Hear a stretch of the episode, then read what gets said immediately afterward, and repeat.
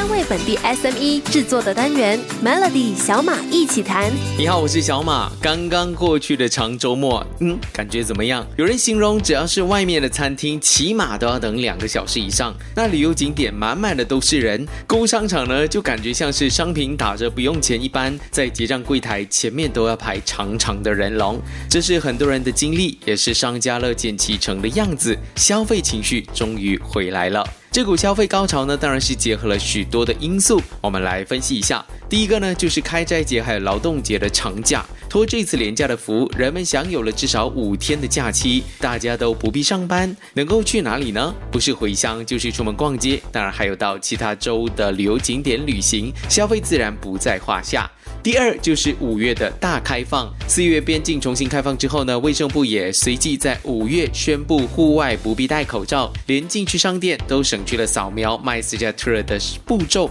让很多人产生一种错觉，病毒已经消失了，传说中的报复性消费正是时候。当然我们都知道病毒没有消失，只是单日确诊病例来到了1、2千甚至是3位数，那种感觉就跟没有病毒是一样的。那第三个原因就是公积金局 KWSP 发放了一次性的1万令吉的提款，带旺了市场的各个行业。除了穆斯林同胞纷纷抢购各个的应节用品，全国大部分的人拿到这笔钱一定是消费，这也带动了整个中小企业的增长。所以在电商平台还是线下的零售店都推出了免运、大减价还有促销，目的只有一个，就是要大家掏钱出来庆祝一下这个新冠疫情。自我感觉良好的这个新冠疫情已经过去了的样子，可不是吗？而刚刚提到的种种因素都好像是在庆祝似的，2年多的病毒战争感觉就像是要结束了。但是对商家来说，接下来的日子都海阔天空了吗？继续锁定 Melody， 这个星期跟你聊一聊中小企业5月开放后的前景。锁定小马一起谈。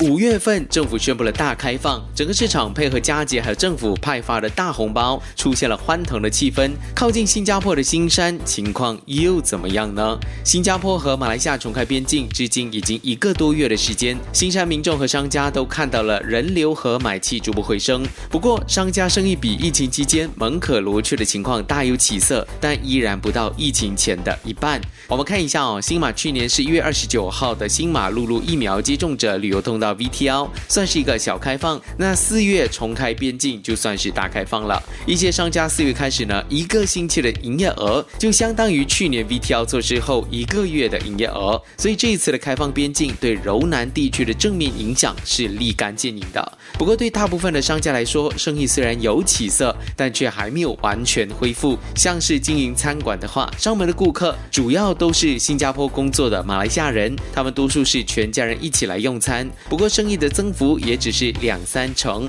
根据观察，新山的各行各业在边境开放之后生意都好转了，零售业、修车、美发、理发等等的行业尤其明显。不过商家目前的生意量还不到疫情前的一半。而开放陆路边境大约1个多月以来呢，新山关卡每天的出入境大约是14到16万人次，疫情爆发前这个数字是35万人次，所以估计呢还需要大概1、2个月的时间，每天往来场地的人流和车流才能够恢复到疫情前的水平。而对于商家来说，目前只能咬牙苦撑，然后等时间到，相信时间会证明一切，给商家一个交代。当然这还建立在接下来的世界真的不会有什么奇怪的变种病毒再次打乱我们的生活。明天继续小马一起谈。疫情对中小企业造成突然而且沉重的负担，而中小企业认为银行在协助中小企业方面是做的不够好的。马来西亚的中小企业经历2年多的疫情还有政策的折磨，商家在今年真的很需要获得财政的援助，但普遍上大家都不太乐观能够从一般的商业银行获得资金支援。有数据公司就预计超过1半，也就是有57%的中小企业将在今年采纳新的或者另类的借贷产品。所谓的新的另类的借贷产品，可能就是这几年非常夯的 P2P， 或者去到众筹平台、众筹融资等等。所以这个调查对传统银行来说是让人担心的。银行需要去了解中小企业为什么会考虑另类资金的来源的原因，也在一系列和资金相关的因素中鉴定改进的空间，包包括获得信贷、财务援助还有回复的速度。而中小企业选择贷款供应商或者金融机构，其实基于3大因素，就是有具竞争力的利率、简便快速的申请程序，还有灵活的还款方式。这也是为什么另类的贷款方式有可能会变得更广为人知或者更受欢迎。所以如果传统银行了解这些关键的决策标准，中小企业的挑战还有资金的支持情绪以及已经出现的课题，那么传统银行依然会成为中小企业的首选。